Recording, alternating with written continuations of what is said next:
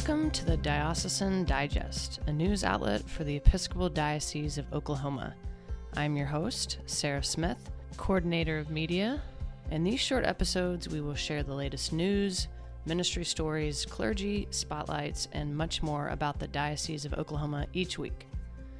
If you or your congregation wants to share a ministry story or other important news item, or even a particular topic you want to see covered on the podcast, please contact me at S smith at epiok.org.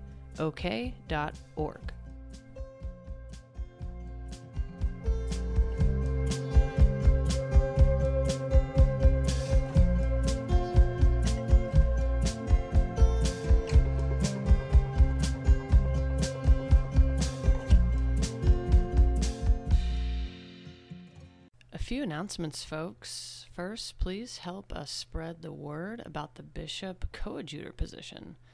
Share those job links far and wide on your social media.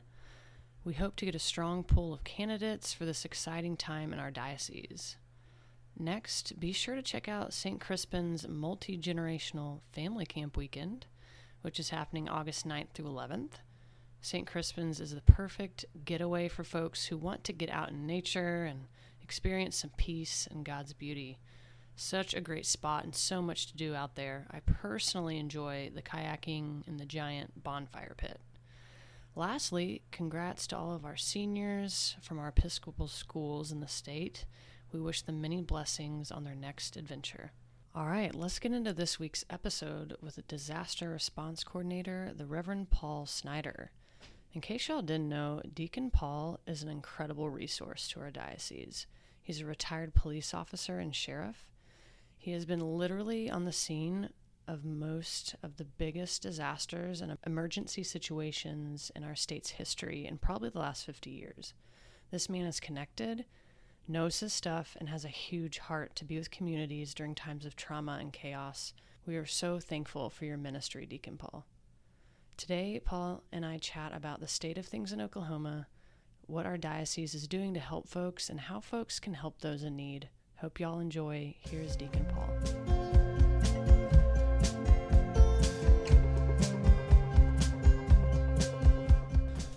So, I'm just going to ask you some basic questions about what's going on with disaster stuff. But I wanted to, Paul, first, just if you could explain to folks just a little bit about who you are and when you became a deacon and maybe what you did before that. My name is Paul Snyder. Uh, I am the disaster preparedness and response person for the Diocese of Oklahoma. I became deacon in 2010. I'd been a chaplain for about 25 years, uh, starting around the time of the Murrah bombing. Uh, I was in law enforcement for 46 years. And uh, so I've seen a lot of disasters and a lot of things and uh, that happens and I've always been wanting to be there to help others when they needed help. And uh, so that moved me from that into uh, working for the church because I still want to be there to help others when they need help. We have other members of the disaster team scattered out through the state, and I'm sorry I don't have my list here, I'd mention their names. Uh, but I do appreciate their help, and they keep an eye on different parts of the state for us. If I think a disaster had happened in an area, you know, what you hear on the news is not always totally accurate. Sometimes I can call one of these other disaster team members to kind of go check things out for me. Right now, our uh, disaster in Oklahoma is so statewide that uh, I'm going to be calling on a lot of people to, to help out. And uh, right now, we are setting up with other mem- disaster teams. Uh, we're a part of Oklahoma VOAD, which is stands for Volunteers Active During Disaster, and uh, there are several members of this organization, which is all nonprofit, but we team up together to try to uh, bring to the table everything that we can and everything we have to offer. And that's kind of where we're at right now. We're uh, concentrating this next week.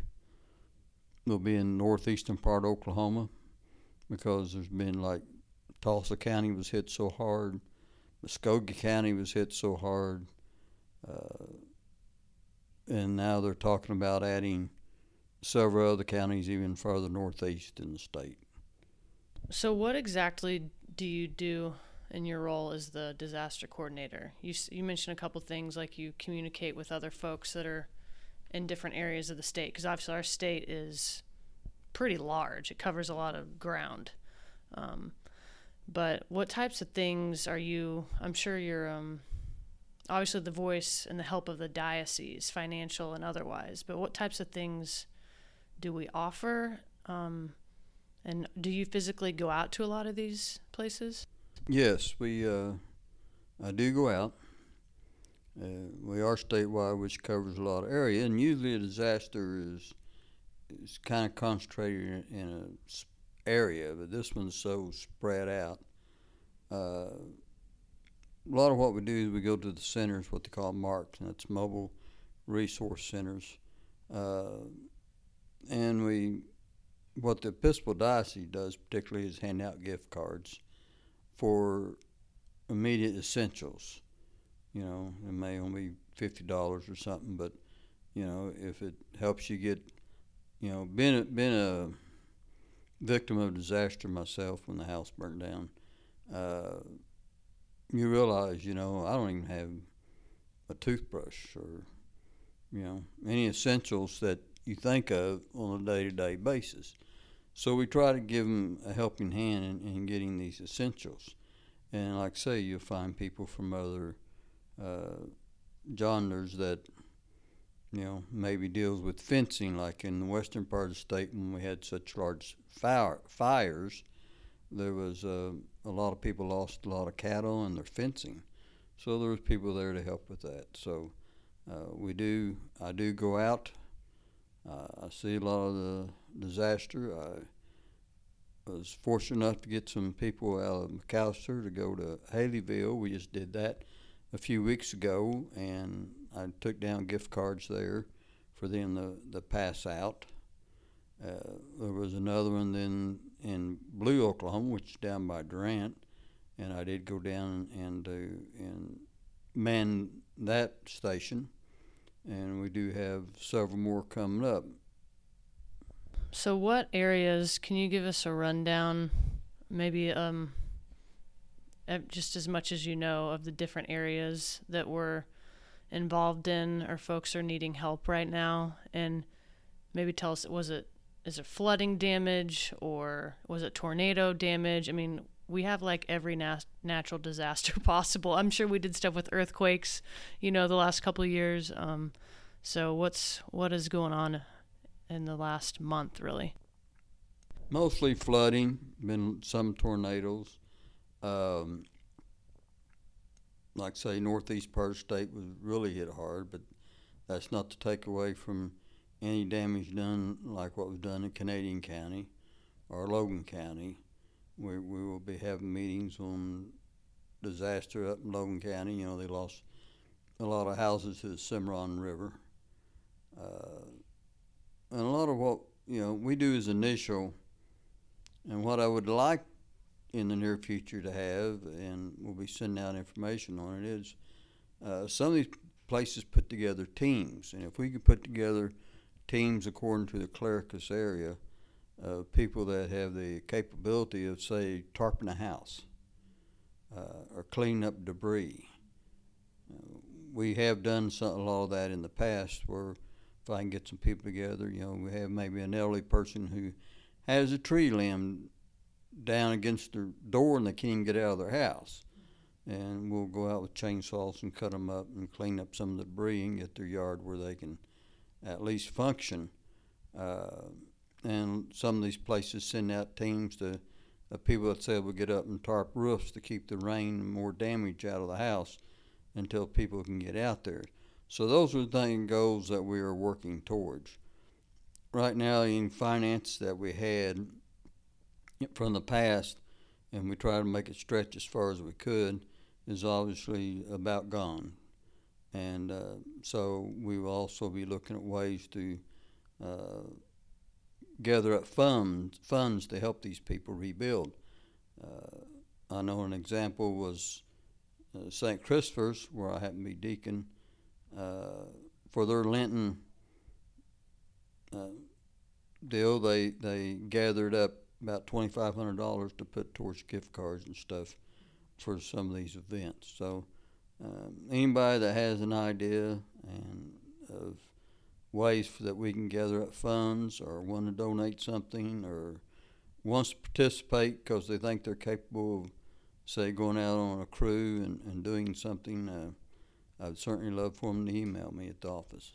Yeah, I was gonna say like, I feel like we need like a sign up sheet full of people who have gifts and talents, like you said, people that have chainsaws, people that have pickup trucks, people that have special skills um, that can offer that when the time comes. Because obviously, we're one of those states that we have severe weather, like almost year round, but especially right now in May and June, April, that we could lean on our resources, and our biggest resources are people. Um, but so that was my other question like what else can churches do besides just giving money? And i love that idea um, having it be a part of some sort of giving time in in the liturgical year. That would make a lot of sense i would think for churches to say okay every every pentecost or whatever um, holiday it is this this offering is going to be for our relief fund for the diocese. I think that's super um, smart way to do it. But are there other ways that we haven't thought of that folks could, or it's like individual churches? Because I know, for instance, our church in Muskogee um, had a a relief center, perhaps at the church, and had um, some of these essential items and gift cards available. Um, or what have what are other ways you've seen churches get involved, especially when it hits their area? Well, I encourage our churches to work with their local emergency managers. Uh, you know, what does your church have to offer? Let them come and look around. Uh, maybe you have a nice parking lot and they could park equipment there during disaster times. Uh, you know, you have a coffee pot and you can say, well, first responders can, when they need a break, can come in here and get a cup of coffee, or the charging station where people can charge things. So get with your local emergency managers and, and have a conversation as to what you already have that you might be able to offer the community. Uh, yes, Muskogee had opened up that shelter, and that was wonderful.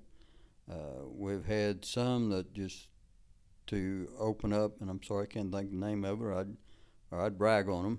Um, but they opened up like a cooling shelter during a very heat of the summer when people need to, particularly homeless, just need a place to get in and cool off and maybe get a bottle of water. So there's a lot of things they can do. It doesn't have to be something on a grand scale.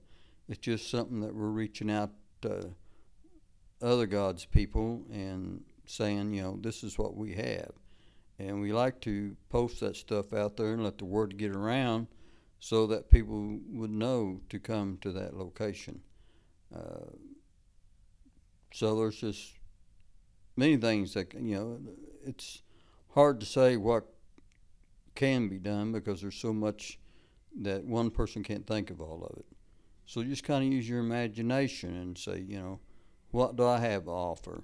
Now I know one of the clubs I'm a member of, I bought some backpacks and filled them with essentials, you know, like uh, uh, the little travel size bottles of shampoo or toothpaste and maybe a clean pair of socks and you know uh, feminine hygiene or whatever they think might need to go in these small backpacks. And then they were capable you know in a disaster area they could drive around and hand out these backpacks to people so they could at least have something you know that's their own. And that's part of why we do with the gift cards is because when if you're a victim of disaster, and I know a lot of you have been, because obviously in Oklahoma we don't say if there's another disaster, we say when there's another disaster. Uh, but you know, it, you lose control of things. You know, you're used to being a little control of your life, and now all of a sudden you don't have any control. So by doing certain things like giving them a gift card or uh, something tangible, then it gives them the ability to take a certain amount of control of their life back, and, and it helps them work through the process.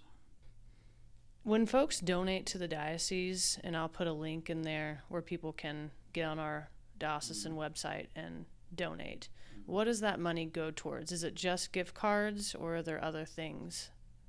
No, we're on the long term recovery committee as part of VOAD. Uh, that's one of the committees I'm on.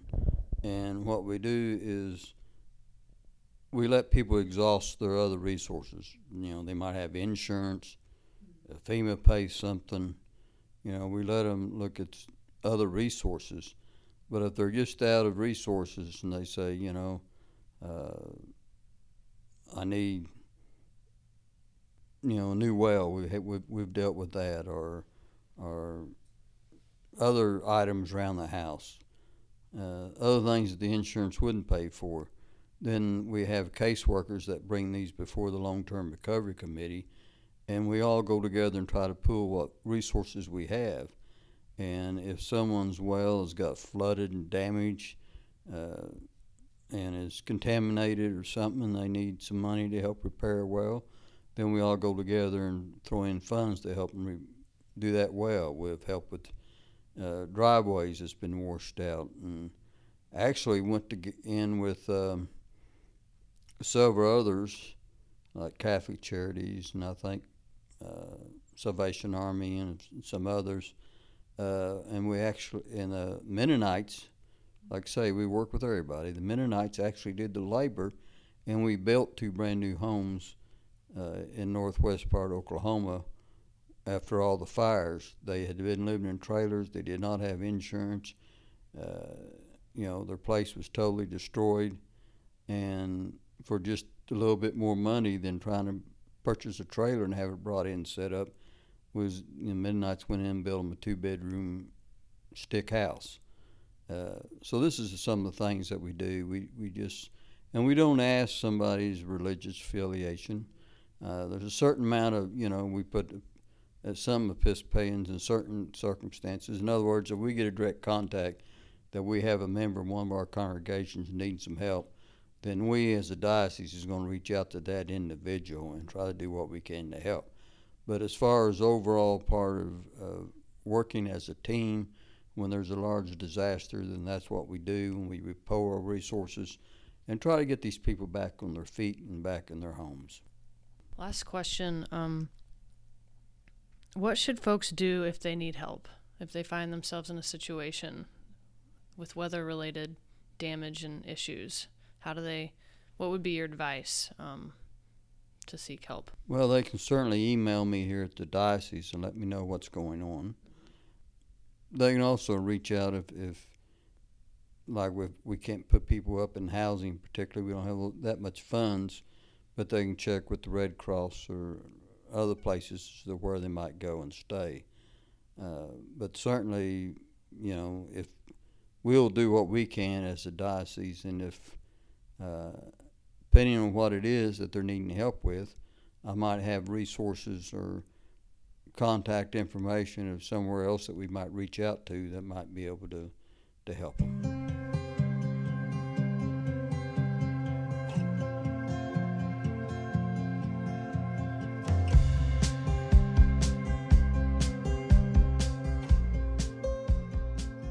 Thanks for joining us, y'all. Be sure to sign up for the Diocesan newsletter at our website, epiok.org slash newsletter. And follow us on all of our social media platforms to stay up to date on what's going on in the Episcopal Diocese of Oklahoma. See y'all next week, and peace be with you.